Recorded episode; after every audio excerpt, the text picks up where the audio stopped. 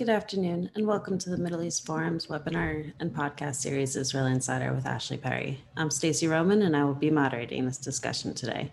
We are pleased to have Mr. Ashley Perry, advisor to the Middle East Forum's Israel office, join us here each Wednesday at 3 p.m. Eastern to update us on all the events going on in Israel. Mr. Perry will be giving us a briefing on current Israeli affairs for 15 minutes, then open it up for questions.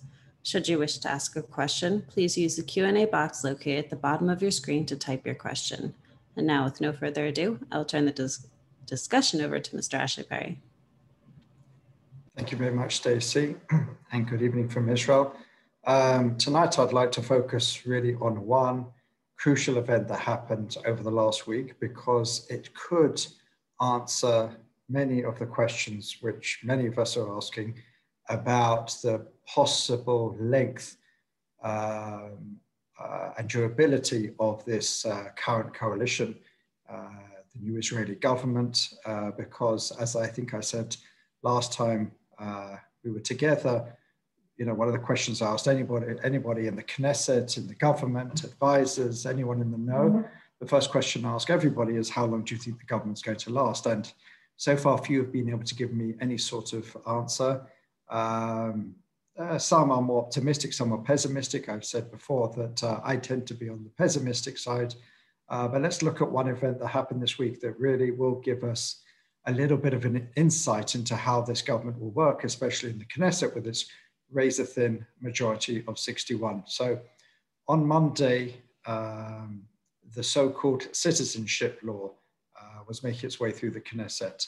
A little bit of background exactly what this law is uh, during the second intifada, I believe around 2002 or 2003, uh, the Israeli government at the time, which was the Likud government, uh, decided that uh, on the basis of information from security uh, professionals, etc., uh, don't forget this was the second intifada where there was suicide or terrorist attacks almost every other day, that around 15%, this is a number that's been touted, obviously I have no way of checking this, but 15% of uh, those involved in these terror attacks were uh, from uh, Palestinians who had basically utilized Israel's nationality law or immigration law, uh, which allows anyone married to an Israeli to instantly gain citizenship. And around 15% of the attacks uh, uh, that took place during those extremely bloody and violent times were through people who had taken advantage of this married Israeli Arabs, Palestinian Arabs who married Israeli Arabs, and and around 15% uh, of the attacks were perpetrated uh, by, by people who took advantage of the law. Also, an argument was made uh, that you know every decade around 200,000 Palestinians were taking advantage of this laws. As, as we know, many, not all, but many in the Arab, especially in the Muslim uh, Arab uh, public, uh, are involved in arranged marriages where a couple is not necessarily uh, will not necessarily decide who they marry, but will be recommended by families or, or, leaders in the community. And there was a feeling that many were bringing across Palestinians uh, specifically to uh, try and sort of improve the demographics. So there are a lot of factors involved. And in 2002 or 2003, uh, this law was passed that would not allow uh, instantly anyone who married an Israeli uh, to get, gain citizenship. Uh, as I said, the vast majority of those who would were Palestinians marrying Israeli Arabs.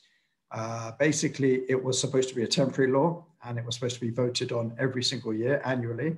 And every single year, up until this year, it was voted with very little fanfare, no great disagreement. There was always a massive majority uh, for, for this law from the left, center, and right. Very, very few people disagreed with it because they saw uh, the need for it uh, until this year uh, ironically, in the year which uh, we have, for the first time probably in the history of the state of Israel, I would argue, um, a prime minister and a leader of the opposition firmly from the right wing hawkish camp, uh, is the first year that this law didn't pass. Now, basically, what we have is, as we know, we have a government made up of right wing uh, parties, centrist parties, left wing parties, and an uh, Islamist uh, Arab party for the first time in the government. Um, together they make 62, uh, but we already have one rebel from the Yamina party, Naftali Bennett's party, who has said that he will not, uh, he, he did not vote for the establishment of the government and he will not be bound by the government. He has since then said that he will vote with the government probably on most issues. Uh, part of that could be ideological, but part of that is practical because if Yamina uh, designate uh, Amichai Shikli, who is this renegade, let's say uh, Yamina MK, and he becomes crucial in a minute, so I'll explain why. Uh, but just to give you some background, he, he uh, if the Yamina party decide that he is a member of Knesset who has officially quit the party, they can designate him as quitting the party or they push him out of the party. He will not be able to sit on any committees as because the committees in the Knesset are made up uh, of representatives from parties and he will not be able to run in the next uh, election under an established party. So that obviously uh, hampers him significantly. So there's big discussions. There were big discussions, and it seemed like uh, up until this week that Amichai Shikli was going to be someone who wouldn't necessarily be under the whip, uh, the coalition whip, but certainly someone who they could rely on for certain votes, especially with a crucial uh, budget um, uh, coming up in the next few months.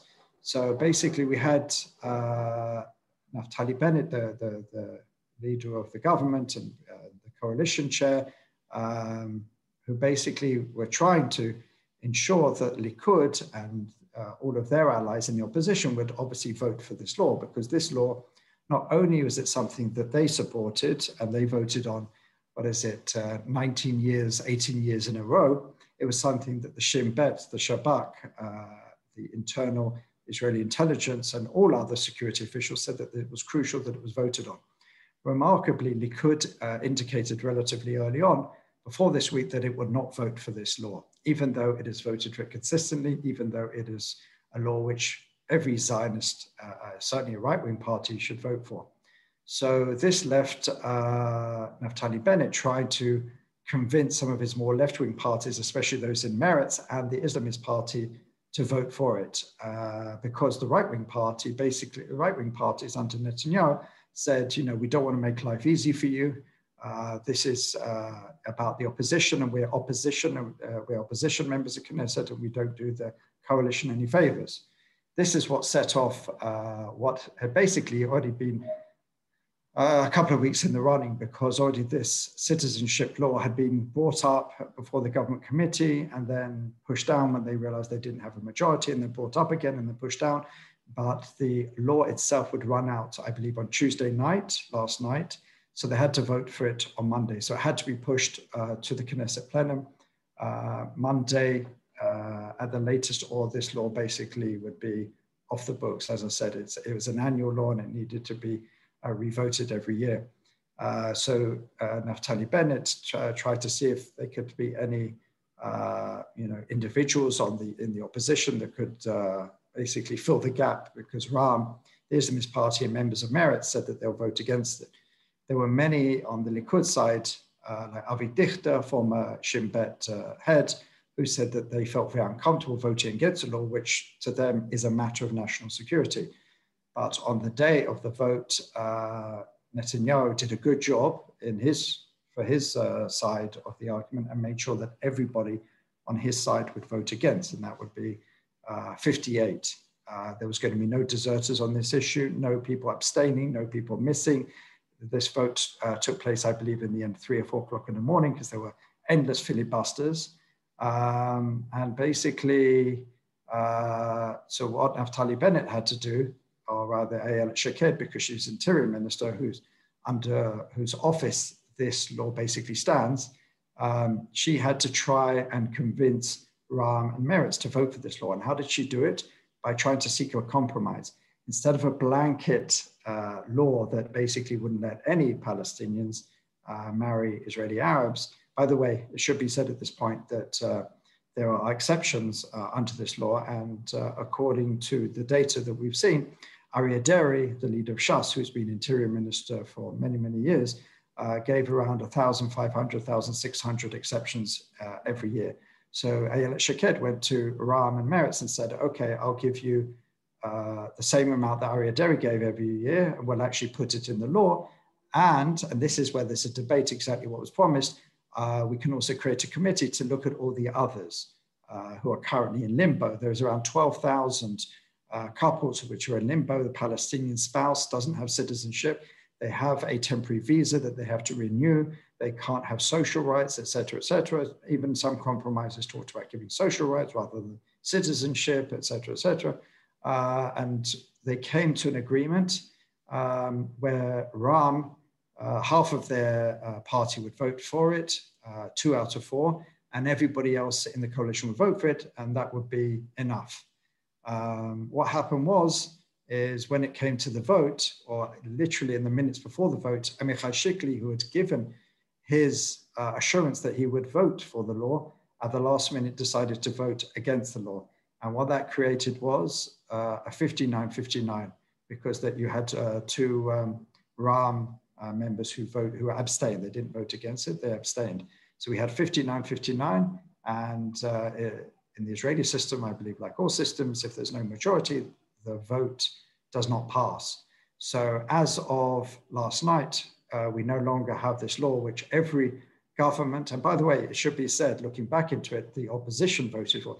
Yair Lapid, uh, when he was in opposition, voted for it. Naftali Bennett, when he was in opposition, voted for it. Avigdor Lieberman, when he was in the opposition, voted for it. But Likud did something, or Likud and its allies did something relatively unprecedented, and which really just shows where we are, is that they took an issue which they firmly believe in, voted for it, what is it, uh, 19 years in a row, 18 years in a row, without any great discussion. It was something that everybody understood, uh, went against uh, the advice of all the major security officials and organizations and voted against the law, which could, again, conceivably, according to not just Netanyahu in previous years, but the heads of the Shabak, heads of uh, all the relevant officials could do damage to the security of Israel.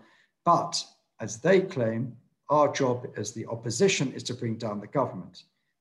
Now, on the other side, you could argue this didn't bring down the government. Even uh, the fact that they lost, this doesn't hurt the government. It embarrasses the government, certainly.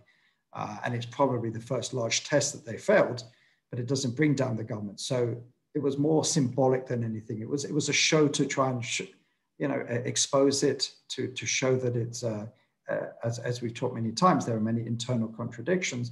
But again, it was symbolic, as as many in the coalition would argue, that uh, to the show of symbolism has arguably could arguably hurt uh, Israel's national security.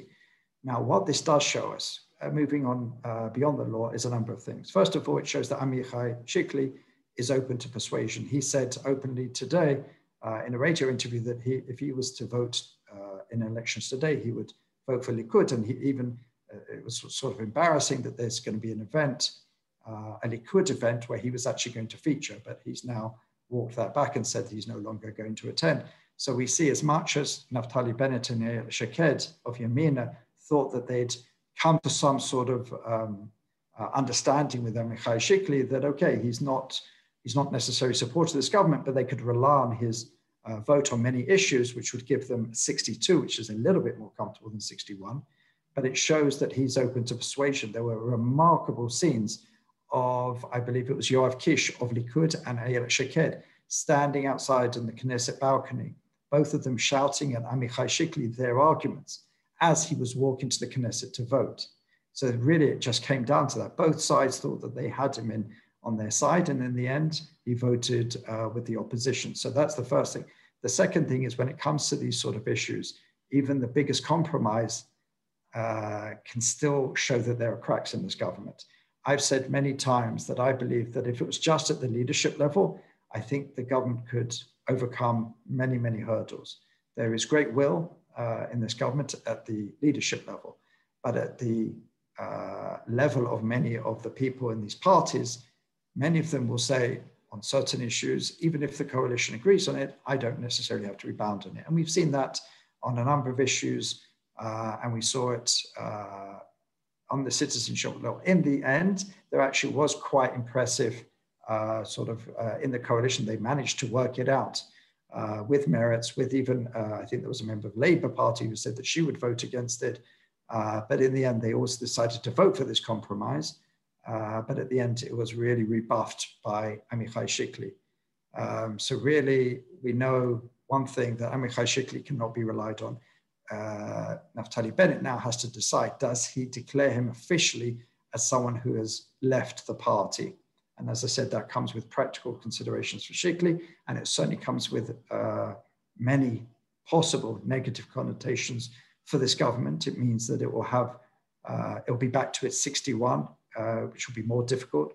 What also has come out recently is uh, Yisrael Beitenu have a member of Knesset, Eli Avidar, who has also said that he's not bound by the government and actually voted against the government on a law last night, which wasn't as controversial or not as heated, which was to allow uh, four people, four members of Knesset from a party to break away and join uh, the government. That was important for the government because maybe they can have four breakaway Likud members, or that's probably the only place that it's going to come from.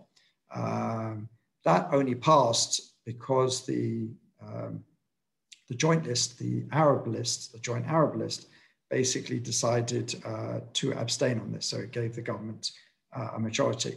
Again, going back to the going back to other things we've learned is that while the opposition is almost solely the previous government with Netanyahu's Likud, uh, Shas, United Torah Judaism, and uh, the National Religious Party, there's another party in opposition, and that's the uh, Arab Joint List. And we saw uh, amazing scenes after the citizenship law uh, failed, we saw joint celebrations with the Arab list, with Ahmed Tibi, who was supposed to be, you know, completely off the Zionist map, uh, celebrating alongside Likud uh, and uh, religious Zionists, who was supposed to be extremely right wing. Um, the opposition certainly has to try and get itself in order as much as the coalition does. Um, so I think that's another thing that we learned that there will be, perhaps if not co- uh, cooperation, some sort of coordination between members of the opposition, and it will mean that Netanyahu and religious Zionists and the ultra Orthodox parties will be on the same side as the extreme anti Zionist Arab list uh, on many issues in the days and weeks ahead. Overall, I think it certainly showed that these internal contradictions in the government are going to make it very, very hard. Um, there's a lot of issues coming up, which, like the citizenship law, are supposed to be non controversial, are supposed to be easily uh, pushed through the government. If you look at the numbers in the Knesset, there probably should be a majority of 90, 95 for issues like that. But the fact that only 59 uh, members of Knesset voted for it because uh, the opposition, at least, saw that their role as a position was more important than what the uh, coalition would argue is a national security issue and many other figures, shows that this is going to be an extremely difficult and divisive Knesset. There is going to be very little crossover. There's going to be very little room for maneuver. And this was shown in, in stark uh, reminder last night that uh, one of the members of Knesset from Tikva Hadasha, um, his sister died during the day and he went to the funeral. Now, usually in these situations, uh, you ask for a person in the opposition to also sit out. So it's, it's uh, you know, mutually understood that one person uh, will sit out in the government and one person will sit on the uh, uh, coalition. It's called Kizuz. Um, but the coalition basically claimed that the opposition under Netanyahu was playing around with them, kept on throwing up different people who would sit out. And every time they would say that they would sit out, they'd be found in the Knesset. And as I said, when, when these votes are basically you know, uh, relying on one uh, uh, seat one way or another, they basically had to call this uh, poor MK who just lost his sister. He came to the Knesset with his ripped shirt, with his kippah on his head, an hour after his sister's funeral when he sh should be sitting Shiva, the seven day mourning period, and he had to be in the Knesset. So that really did bring home the fact that there's no room for illness, there's no room for bereavement, there's no room for everything. This is going to be a very divisive Knesset. Every vote's going to come down to the wire. And I think this week we really just uh, saw an example of that. So uh, I've gone a little bit over time, I know, uh, but I'm happy for any questions on this or any other subjects. Wonderful. Thank you so much. Uh, so, the first question we have in from Carrie Hildebrand Is there any backlash against Likud for voting against the security needs of the state just to harm the government? And will this act backfire? Well, it depends who you ask. Uh, we already saw some polls which showed that the majority of Israelis, which would include obviously uh, some many on the right, because the right wing certainly is a majority in the Israeli public in general, uh, that they didn't support this move. of uh, Netanyahu. And uh, Naftali Bennett basically came out afterwards, made a speech and said this will be remembered just like when Netanyahu voted uh, three times for the disengagement. You know, whenever elections come around, those videos come out again and again to for uh, Netanyahu's opponents to try and uh, paint him as someone who, you know, talks an ideological game, but when it comes to it, will vote on the left-wing agenda. So he said that this vote, alongside Ahmed Tibi and people like that, will show Netanyahu uh, places political interest before uh, the, the, state's interests. Um, the argument against that is despite the fact that uh, people uh, show, like to think that they show proof that Netanyahu votes left wing on many issues when it comes to it, it hasn't really harmed him at the polls. Um, it, it, remains to be seen exactly how that will harm him. There's no talk of elections yet. Um, we haven't really seen any polls since then. I think that my sense is there'll be, a, it would leave a nasty taste in the mouth. Um, but if we've got no elections next few months, it probably won't be an issue. It, this, this issue probably will be sorted out one way or another. Uh, there's talk of reintroducing it and trying to, again, find that compromise and trying to get it, get it over the line in the next couple of weeks. If so, uh, it will be relatively quickly forgotten. If there is some actual physical blowback from it, then perhaps it will linger a little bit longer. Uh, but it all remains to be seen how many more uh, issues Netanyahu and his so called right wing opposition will vote against its ideology, because one of their main arguments against Naftali Bennett consistently has been that you put uh, your own political personal needs ahead of the country. Well, I think that's going to be a much harder case to make moving forward when they voted against something that they've supported for 19 years. Thank you. And that brings me to the next question. Murray Feldman asks, how soon can Shaked bring the bring this back for another vote? Um, they say probably in the next uh, couple of weeks. It's going to be something. At the moment, Shaked, as interior minister, has said that uh, until it comes back, she's not going to sign because at the end of the day, any person who becomes an Israeli citizen has to go through the interior minister's office. And she said that she refuses to sign any until uh, this issue is dealt with. On the other hand, there are those who are, are trying to uh, immediately jump on the fact that this law no longer exists. Um, and there are some, uh, let's say, I don't know if you describe them, left-wing groups, civil rights groups who are already trying to petition the High Court to allow for all those currently in limbo to immediately receive citizenship. So there could be uh, a bit of a fight between the High Court and the Interior Minister uh, at this point. So I think it would be the Interior Minister's uh, interest and the government as a whole's interest to try and deal with this as quickly as possible. Um, that remains to be seen, by the way, even if there is a law, uh, as there has been pretty much every other year, there's a petition to the High Court. And in the last few years, the High Court has ruled by a majority of one. I think the last time it was six to five.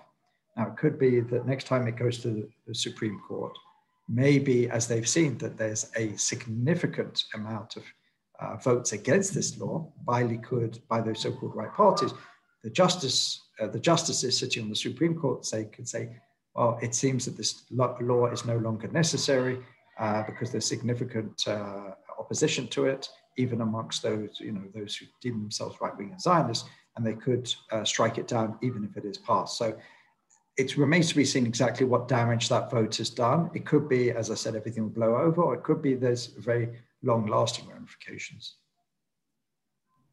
Thank you. From Stephen Orlow. Uh, if the citizenship law is not enacted, is there any discretion by the Interior Minister as to who should or should not become a citizen, or is citizenship required to be granted automatically?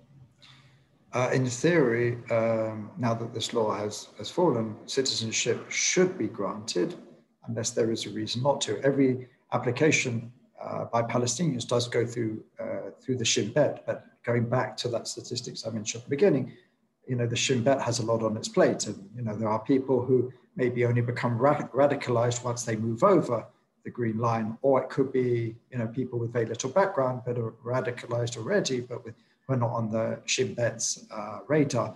You know, it, the fact that they needed this law uh, shows that you know there, there was obviously some kinks in the system some loopholes. uh, which uh, are now going to be back in play for the first time in 19 years.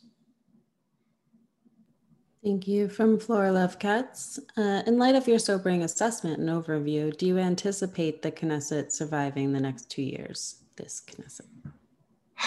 two years. Uh, I think I've said this before. I'm not a betting man, uh, but if I was, I wouldn't put too much money on it lasting two years. But one never knows. As I said, I think at the leadership level, the leaders of the parties really have an interest, and and I think there's a, even a will to work very well to try and compromise. We saw that Mansour Abbas, even though obviously many of his constituents would be against this law, because don't forget his people are are the Arab Israelis, many of whom may may have spouses in this limbo situation, but the fact that they were prepared to compromise and at least vote, you know, at least half with with uh, with the government and Meretz and the Labour Party shows that there is a will uh, at the highest level.